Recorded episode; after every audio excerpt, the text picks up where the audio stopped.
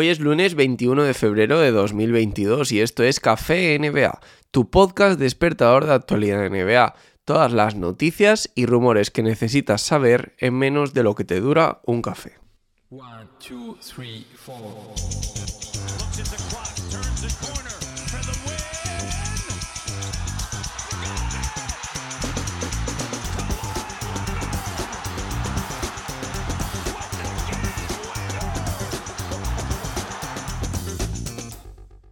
Bueno, empiezo hoy haciéndoos una pregunta que espero que me respondáis en los comentarios de iVoox o en redes sociales, porque en Spotify, Apple y todo eso me podéis dejar una review de 5 estrellas, pero no podéis dejarme comentarios eh, sobre vuestra opinión con respecto al All-Star que acabamos de tener este fin de semana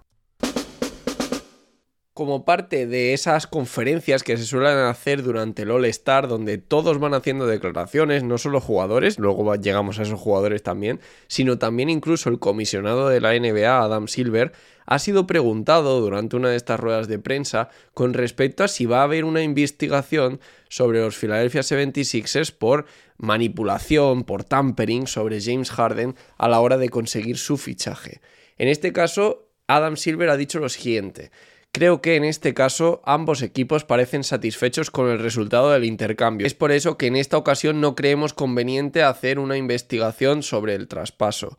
También ha dicho Silver que hay una sensación de que la liga puede mejorar el sistema anti-tampering, pero que eso no es algo nuevo que los jugadores ejerzan ese derecho de jugar allá donde quieren, ¿no? De alguna forma, forma forzando esos traspasos. En cualquier caso, a mí lo que me llama la atención de todo esto es que la NBA, ya no hablo de Silver en particular, sino de la NBA como entidad, insista tanto en las reglas anti-tampering, incluso alguna vez la hemos visto incluso multar a franquicias, a directivos, a, a gente importante ¿no? dentro de la liga, simplemente por hablar, por ejemplo, de que les gusta un jugador y luego permitan de forma tan descarada que traspasos como este de Harden, que obviamente ha sido forzado, o muchas otras cosas, ¿eh? o sea, esto simplemente es que es como lo que acaba de suceder, pero durante muchas ocasiones la NBA deja pasar por alto este tipo de movimientos que obviamente incurren en tampering, porque los Sixers obviamente han tenido contacto con James Harden antes de que este prácticamente, se dice que no, pero prácticamente forzara su traspaso de los Brooklyn Nets. Otra de esas ruedas de prensa ha dado una noticia que está corriendo como la pólvora por redes sociales, pero sin embargo yo creo que no es tan noticia, simplemente viene a confirmar algo que todos sabíamos y que era un secreto a voces. LeBron James ha confirmado que el equipo que draftee a Bronny James Jr., ¿no? a su hijo, a Bronny, va a ser el equipo donde se retire, donde juegue una última temporada, diciendo que claramente va a jugar su último año con su hijo, esté donde esté. Además ha matizado que en ese año no se va a tratar para nada de dinero, que jugará por el mínimo si hace falta, que lo único que querrá es jugar con su hijo. Si nada cambia, si no hay nuevas reglas, como por ejemplo que los jugadores puedan venir directos desde el instituto, eh, Bronny James no será elegible hasta el draft de 2024, por lo tanto, no podría jugar hasta la temporada 2024-2025, una temporada en la que LeBron James tendrá ya 40 años. Veremos también cómo le sienta la edad al rey, pero está claro, conociéndole y, conociendo todo lo que sacrifica cada vez que pues que eh, va avanzando ¿no? en edad y que sigue teniendo un estado físico brutal, parece claro que LeBron James podría llegar a eso, salvo desgraciada lesión. Por cierto, otra cosa que también ha dicho LeBron y que también ha causado algo de revuelo es que para nada está cerrada la puerta de volver a Cleveland que no está diciendo que vaya a volver allí, pero que de alguna forma, cuando esté libre y no tenga contrato con los Lakers, pues que sería algo que se plantearía, ¿no? Como que dejando la puerta muy, muy abierta. Luka Doncic también en estas ruedas de prensa ha hablado sobre perseguir a Goran Dragic y saber si eh, de alguna forma pueden estar interesados los Dallas Mavericks, que ya venimos diciendo los últimos días que no parece que ahora estén en la cabeza, que con el fichaje de Dinwiddie en el último día de agencia libre a cambio de Porzingis, junto con Bertans, que también llegó a los Mavericks, pues parece que los Dallas Mavericks se habrían alejado mucho de la opción de Goran Dragic. Eh, preguntado por esto, Luka Doncic ha dicho que es su chico y que obviamente todos querrían tener a sus chicos en su equipo, pero que ya verán que de momento eh, pues bueno, a él no le consta ¿no? que haya ningún tipo de movimiento y tampoco con estas declaraciones, más allá de eso de decir que es su chico y tal, pues tampoco es que esté presionando demasiado ¿no? a los Mavericks y estoy seguro de que Luka Doncic tiene maneras más profundas de hacerlo que a través de una rueda de prensa.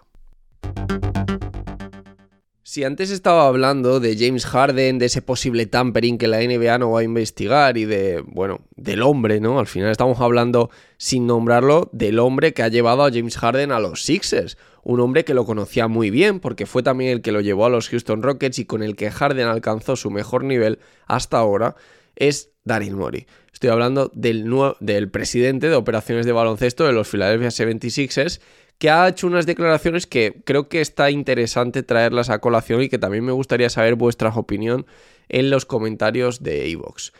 Ha dicho Mori que le gustaría que la NBA cambiase de forma radical, tanto en regular season como en playoff. En regular season le gustaría que los partidos fueran de solo 58 por temporada. Es decir, las temporadas ahora mismo son de 82 partidos que pasarán a jugarse 58 partidos. Que significa que todos los equipos jueguen contra todos dos veces, como una especie de ida y vuelta, ¿no? Uno como local, uno como visitantes.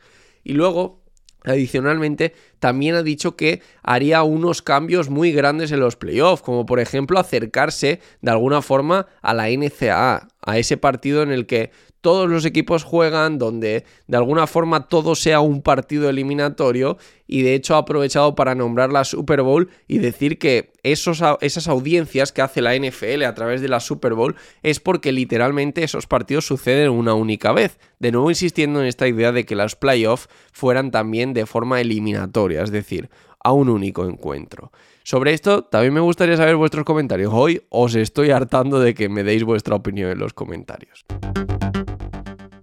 Otra noticia que me ha parecido interesante de estos días, y ya os digo que es que todo viene un poco de declaraciones hoy, es que CJ McCollum estuvo como invitado en un partido de la TNT y le preguntaron sobre Zion Williamson. Y es que CJ McCollum, recordemos que ha fichado por los Pelicans ahora, Zion es la jugador, supuestamente jugador franquicia del equipo, y lo curioso es que parece que McCollum todavía no ha hablado con él. De hecho, ha dicho que solo se ha comunicado con personas cercanas a él, aunque espera sentarse pronto con el propio Zion. Sabe más o menos lo mismo que tú, le dijo al periodista en cuanto a cómo estaba en la lesión y demás. En fin, parece que Zion Williamson no sé hasta qué punto debería haberse involucrado un poco en este fichaje de McCollum, en saber al menos eh, haberse interesado ¿no? por hablar con él. A mí sí me parece un poco extraño que esté tan alejado de la franquicia. Y esto es todo por hoy. Mi nombre es Javier Mendoza. Me puedes encontrar como Javi Mendoza NBA, tanto en Twitter como en Instagram. También me podéis encontrar con ese mismo usuario en YouTube o en Twitch. Si estás escuchando esto en iVoox, me puedes dejar un me gusta en señal de apoyo. También me puedes dejar un comentario. Y si lo estás escuchando en Spotify o Apple Podcast, me puedes dejar una review de 5 estrellas. Y sobre todo, eso es lo más importante, no olvides suscribirte al podcast si todavía no estás suscrito y activa las notificaciones para enterarte cada vez que saco un episodio nuevo.